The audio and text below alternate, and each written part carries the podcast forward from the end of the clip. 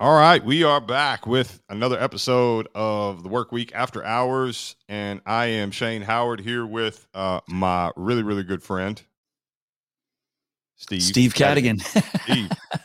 Steve here. Hey, Shane. We're getting back in the. We've had a couple weeks off here.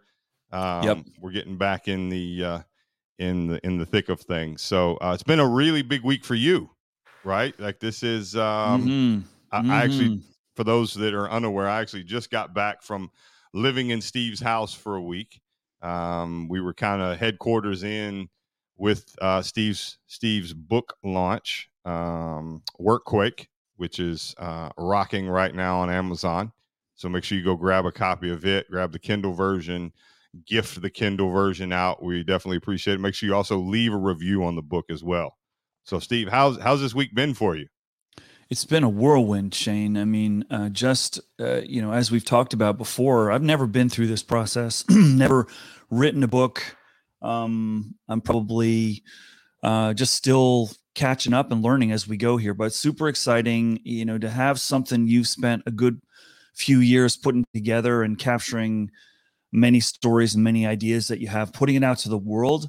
It's kind of nerve-wracking in a way. You don't know how people are going to react and how it's going to be received. And so far, I'm just blown away by how positive the reception's been and very grateful for all the feedback that I've gotten so far.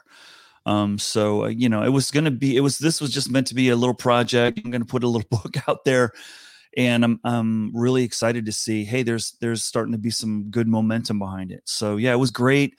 We had a little reception, as you know, for listeners. We had a little reception at the house for a lot of my inner circle who was part of the book. People I quoted, interviewed, helped me, challenged me, helped me along the path. So that was really nice. And so now we are in full on let the world know mode, which is exciting. In fact, you what the listeners don't know is right before this, we're like, hey, there's a TV station that wants to have me on air. So when we're done here, I got to go get my makeup team ready for that. Yeah, it's been great from, your impromptu appearance on Fox Business to, the Fast Company article that came out last week to Inc. Magazine to even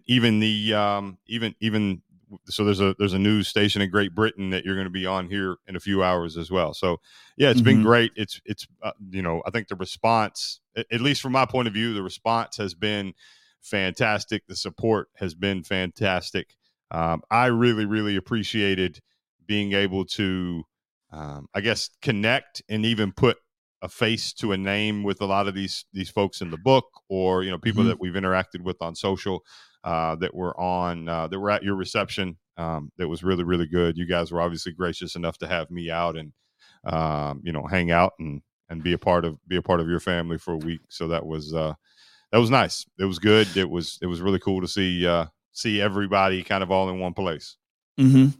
And what I find pretty exciting is how that whole book launch has triggered is part of a moment in time, a moment in history that we're all going through.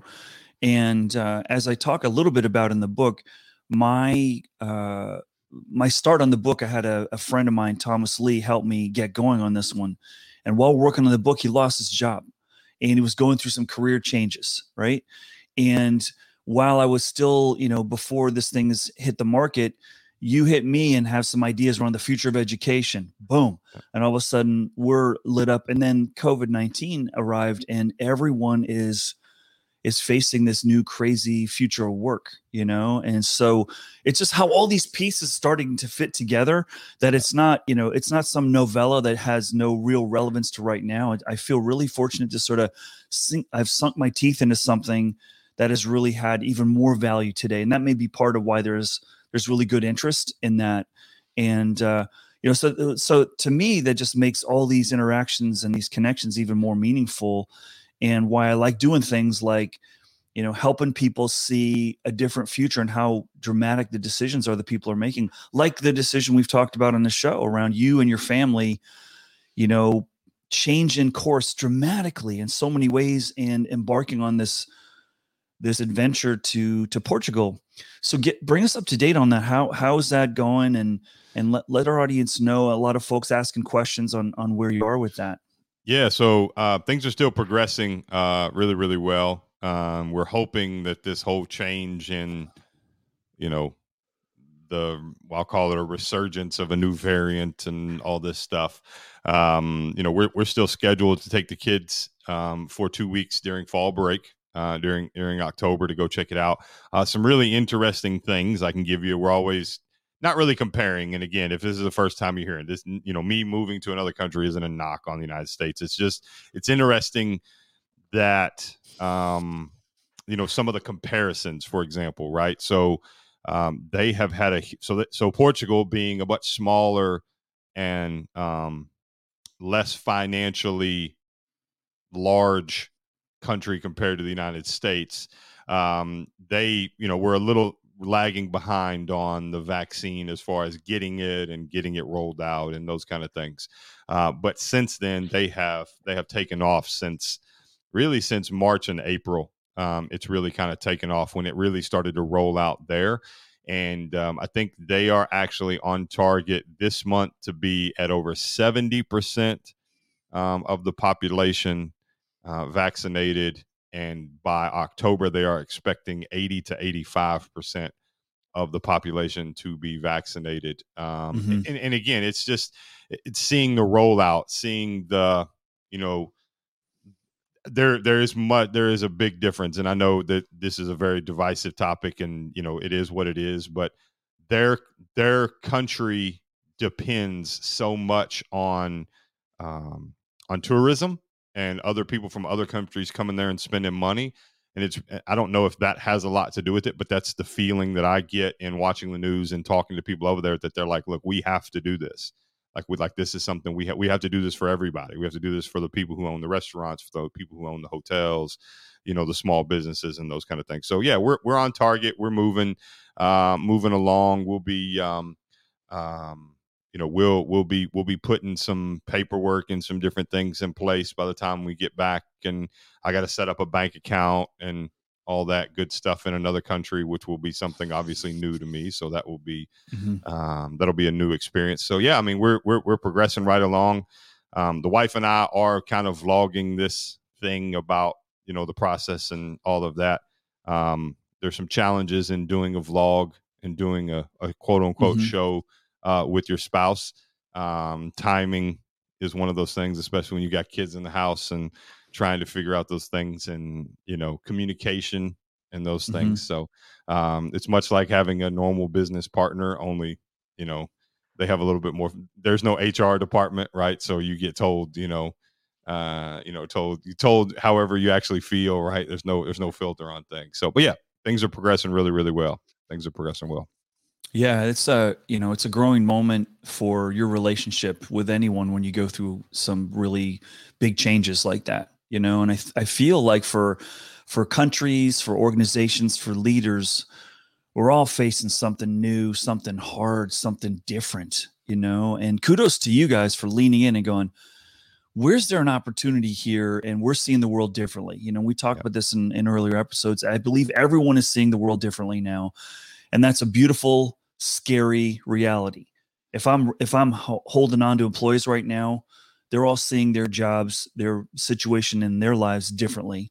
I know I am. All my kids are, and they don't have jobs. Well, most of them don't. And they're looking at, the future differently right now. And that's it's a great opportunity. And relative to your adventure, just being on the sidelines watching, well, how is Portugal handling this? How is Europe handling this? How are the countries that border Portugal handling this? And how does that relate to how the U.S. is handling it? Just fascinating learning. Fascinating. It really is. It's been unique for me because now historically I've traveled and spent a lot of time in other countries. So I've always paid attention to their news, but only paying attention to it for the relevant time that I'm going to be there. So I'm aware of kind of the climate of what's going on and those things. This is very different because I'm having to learn behaviors. I'm having to learn how they're going about things. So yeah, it's unique. I think I'd be lying. And I think this kind of bleeds over into kind of what we wanted to talk about today, of this anxiety of what we're facing in the future, right? Even though I'm very confident in what we're doing, my wife is very confident in the decision, my kids are very confident. You know, there's a natural underlying anxiety about, you know, different things, right? So I think you and I've discussed this quite a bit. There's a lot. I think everybody watching the news, everybody watching the internet, we won't even call it watching the news anymore, just watching the internet. There's a common topic of, do we go back to work? Do we not go back to work? Are we going to go back to work? Are we not going to go back to work? Should we go back to work? Should we not go back to work? And this whole like thing. And I think let's actually play devil's advocate here for both sides for a minute. So I'm gonna do the opposite of what I normally do. I'm actually gonna take the side of the corporation and the CEO, and then maybe you take the individual contributor and the everyday employee of those things. So can I start? Because I'm going to enjoy my role because I've been pounded by the individual contributor employees for good reason and for fun. Sure. But here's what Shane, why as the face of corporate, the corporations of the world, why we've proven to you over the pandemic that we can create value being from home. Like, why are you bringing me back to the office? It doesn't make sense. I'm nervous about it. I'm uncomfortable. I've shown you I can be as productive as I can, as anything, maybe more so here. It's what I really want. Like, why are you bringing me back to the office? I don't understand. It doesn't make sense to me. Yeah. And this is where I think sometimes we look at people because of their financial success or because of their salary. And we look and say, oh, this person's making $7 million a year. What does he have to stress or worry about? Right? Why is he stressed and worried? And, we see it with athletes. Oh, well, he's making $40 million a year. What's he got to complain about? Right? Well, the reality of it is we, no matter where you're at, we're all human, right? We all have our own personal issues. We all have our family members that are a bit sideways. We've got, we all have all of these things going on. If I am the CEO of a publicly traded company and we're worth $100 billion and we've got 10,000 employees and I've got who knows how many shareholders, we're publicly traded, the stock price, everything depends off of both pieces, right? I am literally in a position to where the anxiety, it may be the worst position you possibly can be in right now in the world of work, in that position, because you don't, like, there's so much anxiety around, we don't know, right? We don't know if you're going to actually be able to do this long term and maintain productivity. Yes. You worked really hard, Steve. You've worked really hard. You've been there, but what if you get burnt out from working at home? What if, and how will I know? Will it be too late? Will it, so there's all these anxieties of like, and then I've got to, because if this doesn't work and I choose to allow you, because it's my say, right? I get to make the rules, it's the golden rule theory, right? He who makes all the gold makes all the rules. So it's that. And I get that you have a bunch of jobs, out there that are trying to woo you out. I get those things. All I ask is for empathy to understand where I'm coming from, because I also have to make these shareholders happy. And I've got to make sure that the stock keeps going up. If it starts to go down, guess what they're going to do? They're going to replace me and bring somebody else in. And, so there's all these different factors that I just don't think the individual contributor necessarily has empathy. It's not that we don't have empathy for you. We're the last ones to, rightfully so. Right. Rightfully so. But I think there is that part of it. Yeah. Reminds me of a story of a time I was working in Canada, PMC Sierra, and it was the chip industry. And the chip industry had been under pressure for years to produce volume, more complex technology for less and less money. And when you're in a space where, you're competing against Intel and they can underprice you and take you out. And so our hand was being forced to look for lower cost centers to develop products. And so we looked to India and went to India and we're like, hey, we're going to need to put a design center there. Then we went to our employees in various locations, design centers through Canada and the US, and said, we're going to have to create a lower cost solution because we're not growing the profits. Okay. So we need to go and create more opportunities for us to shave the bottom line because the top line's not growing. And the employees looked at us in North America and said, what incentive do we have to train people in India to do our jobs so they can take our jobs? And I'll never forget the moment. And our COO, this guy, Colin Harris, who's just like a genius, he's like, listen, there's a way for you to stop us from doing this. Create more products that are worth more. Then we won't have to go worry about cutting costs and going to India. But you're not doing that right now. So he just laid it on the employees like, hey, we, you know, and so it sort of quieted the challenge, but it was basically, if we don't do this, we're all dead. Okay. And so, and I think that's partially what some organizations, they're not explicitly saying that to people, but to recharacterize what you just said, which is, I'm not sure I can create value in this new strange hybrid work from home reality.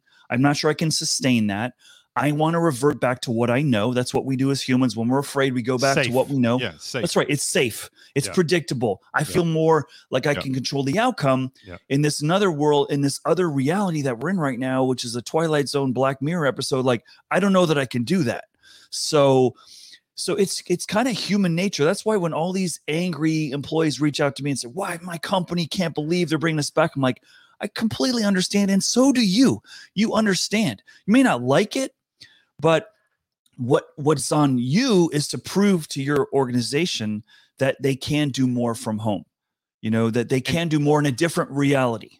Right? And to echo that, there's a responsibility on both sides, right? Like there's a responsibility on both sides. I have to communicate with you as the leader of this organization to make you feel as safe as I possibly can, make you feel, I don't want to say comfortable because that's maybe not the right word, but appreciated, acknowledged as much as I possibly can. But I still have a responsibility to, I have a response. Like that's what I think sometimes gets lost is even though you're an individual contributor, I have a responsibility to you because I have to keep this company going and the profits going in the right direction. Otherwise, not only am I going to be out of a job, but you might be out of a job.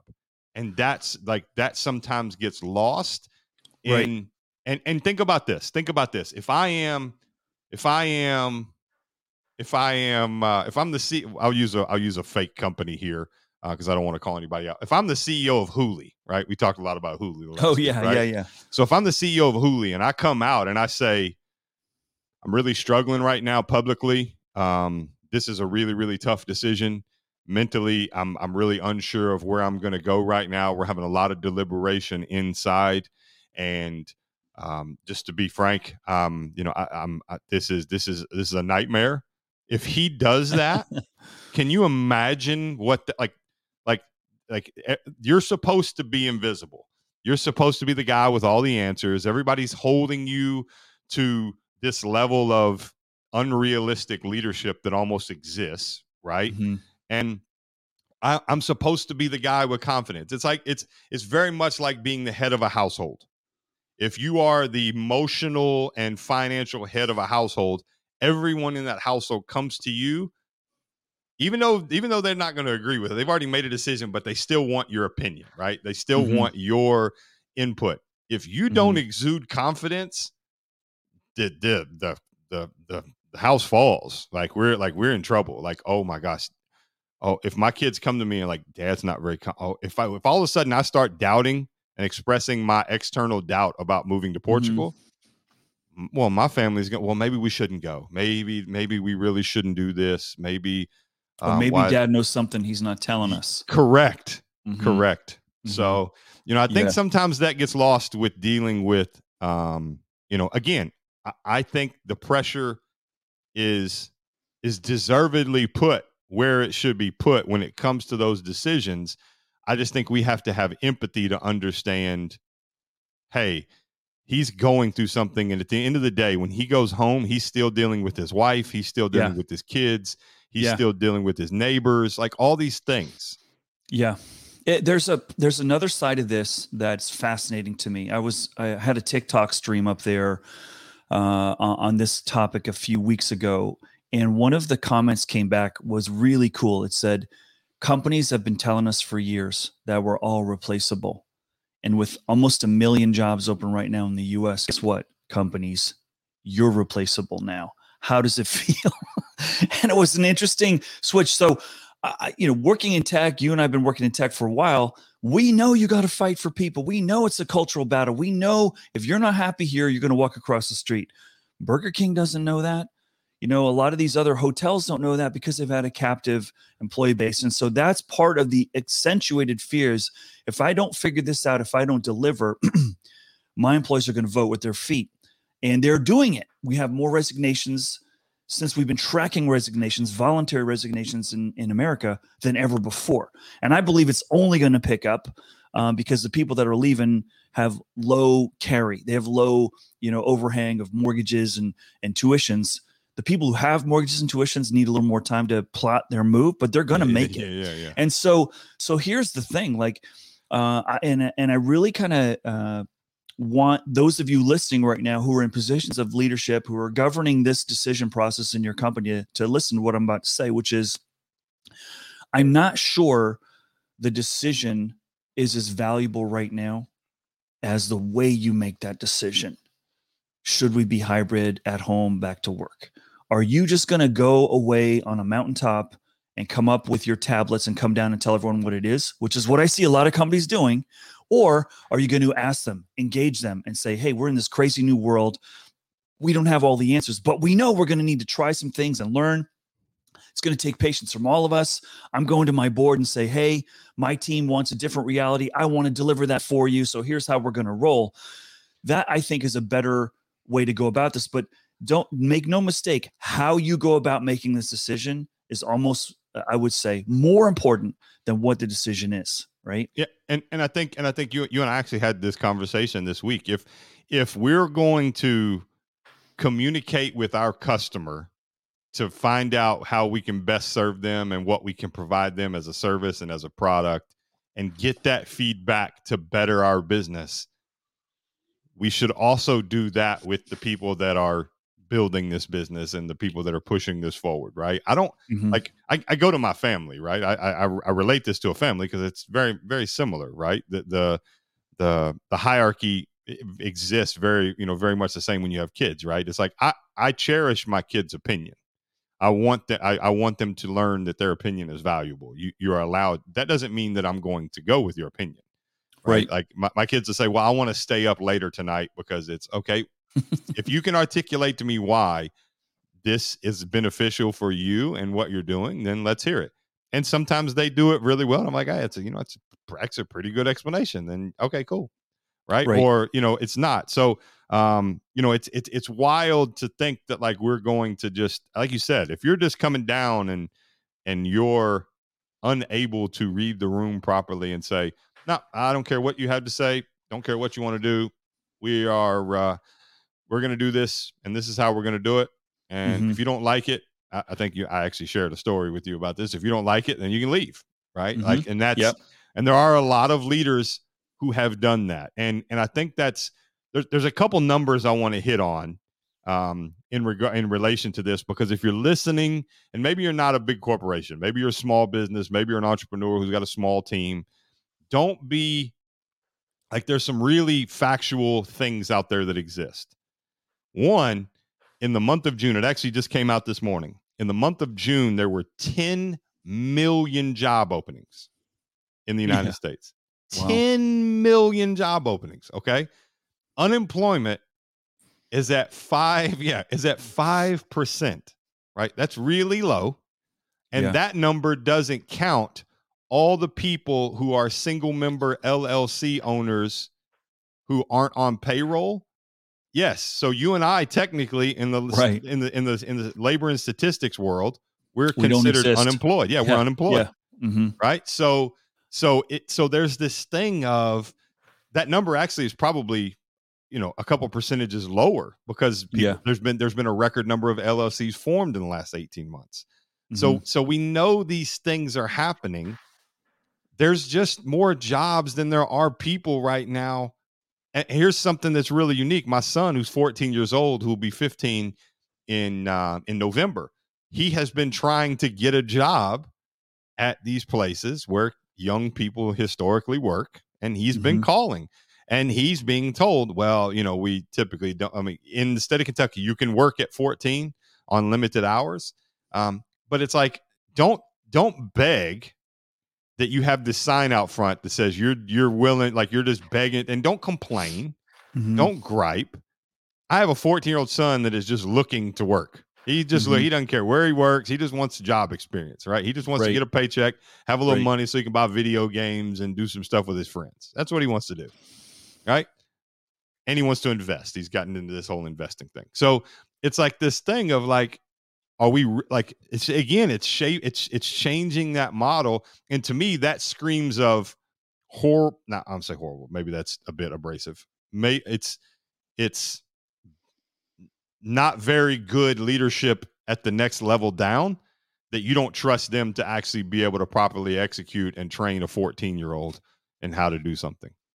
Otherwise, if you really need employees, would you not be willing to take anybody? Like Walmart. Okay. So our grocery stores here are typically open 24 hours a day. Since the pandemic, that's gone away. Now Walmart's closing at 11. We went, my son and I needed something last minute. We're like, oh, let's run over here and get something. We got to have something from the morning. And they were like, oh yeah, sorry, we closed. I know our staff has told us, our bosses have told us that if nobody's here, like we can close earlier. It's like, what do we do? Like, yeah. So yeah, I think there's this wild take that we got to really wrap our head around actually what's actually happening. And then we got to communicate. So on your end of the individual contributor, you know, you're beating us up, and you know, you're really giving us a hard time, and you're upset, and you know, you do have more, you have more leverage than you've probably ever had in the workforce. How are you going to use that power? How are you going to use that? That's a big question. And I think that that demographic is going through a transition period right now. I had a great conversation with a reporter a couple of days ago, and she's like, tell me the really interesting things really interesting companies are doing around this return to the office, return to work. You know, and we're, and my response was, listen, it's really messy right now. I said, I got more examples of people, you know, fumbling their way through this. And I have a lot of grace for those people, the managers and employees. Like we're, you know, we're going through a transition, a raised awareness of a new reality, and we all deserve and have the right to have some time to figure out how we want this to land in our favor. Right. I think net, okay. At the end, I'm kind of a bottom line guy sometimes. Yep. This is a positive on every level. Companies have to be more in tune with their employees' needs and their home life and what's going on. Companies have to become more attractive employers. We're seeing people like $10,000 signing bonus to work in a pizzeria. We're seeing, you know, $1,500 on the radio the other day. Truck drivers are being sought after, you know, $10,000 signing bonus and all kinds of, you know, crazy things, because people are struggling to try to find their footing on uncertain ground right now. And so they're experimenting, which I think is great. You know, when you're uncertain what to do, you got to try a bunch of things. And I think net, I think it's going to mean higher wages. I think it's going to mean better working conditions for people. And it's a long time coming. We've been living this in technology for a long time, but a lot of these other verticals and industries that haven't had the challenge to fight for talent haven't been forced to face the reality and the reckoning that the world's facing right now. You know, gosh, you know, when did you think that, you know, a hot dog stand is going to have a hard time, you know, or Wetzel's Pretzels in the mall is going to have a hard time finding people to work it? Yeah. It's here. Yeah. And I think it's such a combination of historical, you know, mismanagement, and also like this whole thing of like, wait a second, like I don't have to, like, that's not, I don't enjoy doing that. And I found out because I was forced to not be able to do that. I was forced to have to go do something else. And now I see, oh, wait a second, I can sit at my home. I can be on Zoom. I can, you know, these things, and, you know, options for anybody are never a bad thing. right? Like, options for anybody, whether it's the corporation or the individual contributor. It's never a bad thing. It's what you do with those opportunities and those options. And, there's an interesting perspective on this. And we touched on this a little bit before, and I do cover this in my book, Workquake, a little bit, which is we as a business culture in this country, particularly in technology, have been caught with our pants down a little bit with the pandemic. And by that, I mean, most technology organizations are not building to be a 100-year company. They're not investing in leadership. They're not growing it. They're just trying to survive right now and trying to get an exit in 4 or 6 years. Why would we worry about building leadership? We're probably going to be bought, acquired, merged, or have an IPO, and then some other team will come in and we'll run off to the next hot new startup. And that's created this void of real leadership. And we're being put to the test. The reckoning day is here right now. And we have a bunch of people in what I call battlefield promotions. They were sort of like in the line of fire, sort of put in charge, and they're not supported. They've not been developed. They've not been given tools or resources to help them through. And so what you get in that situation is a little bit of messiness. Now I'm embellishing. I'm over indexing that on that to some degree, but that's kind of the interesting part of when we look at the future work right now, which is, not many companies are building to try to be around in 100 years. And I'm not saying that as a knock. I'm saying that the future is changing so fast. How can you think you're going to be around in 100 years? Like, yeah. I want to have my piece for 10, 20 years, and then something else is going to probably disrupt me. Yeah. And so why would I really invest in leadership? Because I can just go hire people to have those skills, hopefully, right? Yeah. And it's a bit of a paradox. Yeah. You know, it really is. There's been a lack of incentive for a company to build, genuine leadership and, try to, as you put it, try to build, help the people who come into a company build like the whole employee for your career, not just when you're here, but also when you're gone. Right. That's right. And I think there's so much of that, even in relating to it for the company that's looking to be IPO'd or acquired, even the small business right now, they're fighting to survive financially, just stay alive. So it's like, okay, I just got to pay my bills. Do I really have the bandwidth to make sure that Jeff and David and Susie are over here and they're actually becoming good people too? Or do I just need to make sure I can make payroll next week? Right. And that's what I talk about. That's that stress. That's that anxiety that, holy cow. Like, you have to, like, it's almost like you got to take a step back, and this is the opportunity. And this is what I love about it. This is what I want to get to. You talk about this of leadership being more human, the future of work being more human. You are given a golden ticket and opportunity right now to experiment and be vulnerable. Set your team down and say, I am as lost as you are. Just know you trusted me when you came here to figure it out. We're going to figure it out, and we're going to figure out this together. I'm going to share with you some stories. I went home and my wife and we had this issue and this happened with our kids. So I understand. Know that I'm going to make some decisions that are going to be difficult. Know that I'm going to make some decisions that aren't going to be popular with you. Know that I'm going to make some decisions that are going to be popular with you, but the general public is going to think that I've lost my mind.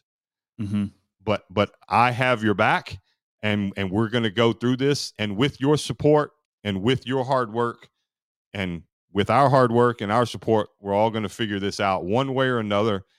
And I appreciate, share with us. This is to create a new culture of understanding mental health and understand, like, do you think that that's the case? Like, this is that golden opportunity to be more human, as you put it in the book. It's the greatest opportunity of our lifetime. We're never going to have an opportunity like this. The window is open for people to be receptive to change, for companies to try new things without getting, knocked for, changing course without a game plan. And now's the time to, like I say, it's the optimal time to rebuild better. It absolutely is a big part, of Workquake. As I mentioned, I wrote that book and almost finished it before the pandemic hit, and then reopened the whole thing up and said, okay, now that I know this, what would I change? And I really just probably wrote the last new chapter with a very different reckoning, like, hey, and that's how I finished the book. Like, now's the greatest chance of our lifetimes to rebuild better. And the only thing that's blocking us is our human inclination to go back to what we know, right? And the longer we're not doing that, the more the chances are we're going to do something different. This is the greatest thing. That happens to the human body, too. The longer it's exposed to something different, the more it changes, right? Yep. Well, we as organisms, and what are companies? They are a collection of these organisms, and they're all doing different things. So I think it's a great opportunity. And if you're an organization that is going back to the way things were, I think you're really missing out. And I was thinking about this, like Jamie Dimon has been very, much in the news for saying, well, if you're not in the office, you're not hustling. That's how we create value. Everyone's coming back. That's just how we roll. And I think I understand where he's coming from. I think it's a little bit tone deaf, but here's what I would say. If someone said, hey, what's your coaching to Jamie Dimon be? And I would say, well, Mr. Dimon, there's a simple formula of how you're creating value. You have people, they do stuff, and you produce an output. The people just massively changed. So you're focused on the output and the value of that output, but who's creating that output just fundamentally shifted. And if you don't recognize that, you're really missing a fundamental learning that we've all had in this. Everyone's seeing the world differently. And if you are jumping to, I can't create a better output with a different employee, then maybe you're being short-sighted. Maybe you can create something better. Yeah. How do you know that? How do you know that you cannot? Well, you're not even trying. And so I get it. I want people with my money that are not gunslingers, right? I'm like, you're investing my money. I want you to be tried and true. I get it. Yep. And that may be what the lesson is behind him. Like, hey, we want to be solid as marble. We've got all this billions of dollars of people's money. We don't want them thinking that we're a bunch of, high tech, getting high like Elon Musk, and doing something frivolous. Like, we are serious, Yep. Yep. So absolutely. Absolutely. And I guess really what you're saying is, in the current environment and current climate that we have, there's such a bigger margin for error. Like you can make way more mistakes now and still figure this out than you could have 18 months ago. And a forgivable margin of error, yes, right? Yes. You're going to be forgiven because there's a lot of unknowns on both sides, from the shareholders and the individual contributors. Like that's the case. So man, I think this was a good one, Steve. We were able to, it's kind of been this ongoing theme. I think something that we're going to try and do for our listeners too, to kind of change this up too. I think you and I've discussed even potentially starting to have some guests on and do some interviews, but yeah, man, what a time to deal with all of it. It's just it's literally an ongoing experimental case study that we're seeing unfold before our eyes. Yeah. If you're a closet cultural anthropologist, and I think you and I both are, this is just a candy store of new stuff hitting every single day, and companies that are, offering different kind of benefits, and companies that are offering, reorienting their compensation. And I'm seeing a theme of freedom, come into that employment picture. There was a great post by this really interesting CEO, Shahar Perez, who runs a company called Stoke. And he posted it yesterday, and I threw it up there on LinkedIn as super fascinating. He made a job offer to someone who'd been working part-time for him as an individual, contractor for 2.5 years. And it was sort of like, welcome to the team, but you've been here a long time, and please, we want you to continue being a contractor while you're working for us. And it was just and she actually stated when she first started the contract, I believe, if it's the same post, where it was like, I'll never be a full time. I'm never going to do that. I'm never going to do that. So, but because she believed in their culture so much, and he clearly has, and you and I have gotten to know Shahar a little bit personally too, but he clearly has executed on what he said on who he says he is over time, right? Yeah, and that is what that is. So, man, that was that. What was really I liked about that, and this will sort of be the last nugget that we can leave for our audience is, as a recruiter who's hired thousands of people and interviewed thousands of people, interviewing is the worst predictor of hiring insights that there is. What's the best one? having someone come in and do the job for a while, an internship, or in this case, someone as an individual contributor and a contractor, you know, gig worker for, in the case of Stoke, for 2 years. Well, so now we both know what we're getting ourselves into. There are no surprises here. I know your culture. I know your leadership and so forth. So that's part of the opportunity that we have now, right? Right now. So what you just put in is put this thought in my head. The future of work, you and I both agree that it's going to be a blend of not just full-time individual contributors, but also contractors, right? We believe that there's displaced workers who, I've talked to you about someone that I know who was given two different job offers by the same company. One was to be an employee. Right. So what you're really going to get to do on both sides of the fence, as the company and as the contributor, you are going to get to test drive. It allows for better quality long-term, right? It allows, so I get to test drive your culture and see if this is really a place that I want to dedicate my full time to. And hey, we get to test drive and see if you're really what you're about and if you really can do, because it's much easier for me to let you go if you're a contractor, right? It's much easier. You know, there's some benefits there. So it causes both people to have to really kind of be be more human, right? Like be more human and be in the present. So test driving talent and test driving companies. I love it. I love it. All right, everybody. That is another episode of Workweek After Hours. I'm Steve Cadigan here with my good partner, Shane Howard. And we'll look forward to seeing you again for our next episode. Please, comment, share this, give us a review, give us a rating. It helps give us a better audience. If you are frustrated with the current conditions of work, well, then you need to tell more people to listen in here, because we're all about trying to help you, trying to help your organizations become better. So thank you again for joining us. Cheers.